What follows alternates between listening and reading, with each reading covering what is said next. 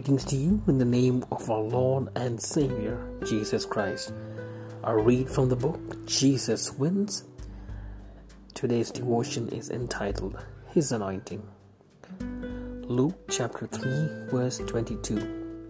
The Holy Spirit descended upon him, and a voice came out of heaven. You are my beloved Son, in you I am well pleased. My parents always went out of their way to communicate their love and support for me.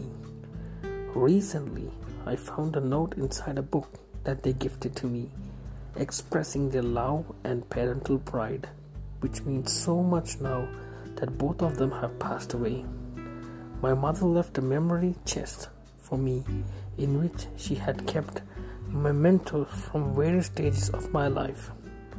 It contains things like my little red gloves from when I was one year old and a feather I wore on my hat as a child. I thank God for my parents who lavished me with love and approval.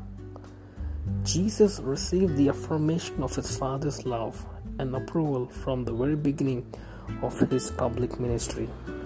Luke is the only gospel writer to report that after his baptism, Jesus was praying when the Holy Spirit descended upon him in the form of a dove, and a voice from heaven heard.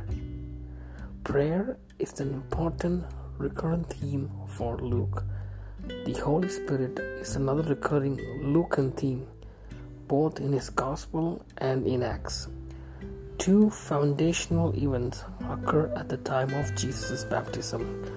The Holy Spirit descends upon Jesus to empower him for his redeeming mission, and God declares the sonship of Jesus, along with God's love and approval of him.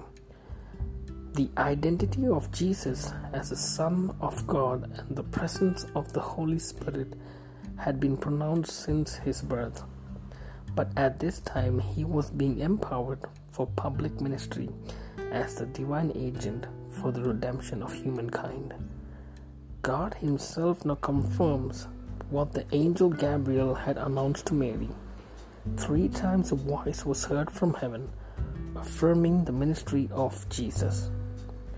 In Jesus, heaven gave it all.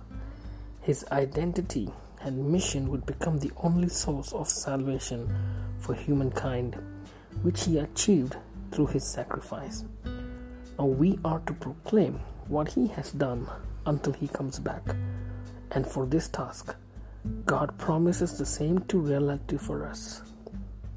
In Christ, we are God's beloved children, and he empowers us for his mission through the Holy Spirit. Praise be to God. Let's pray. Father God, we thank you for giving us the blessing in Jesus. We thank you that Jesus promises another blessing, that is the Holy Spirit.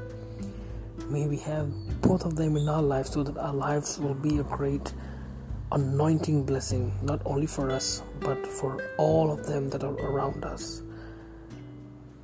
We ask all these blessings in Jesus' name. Amen.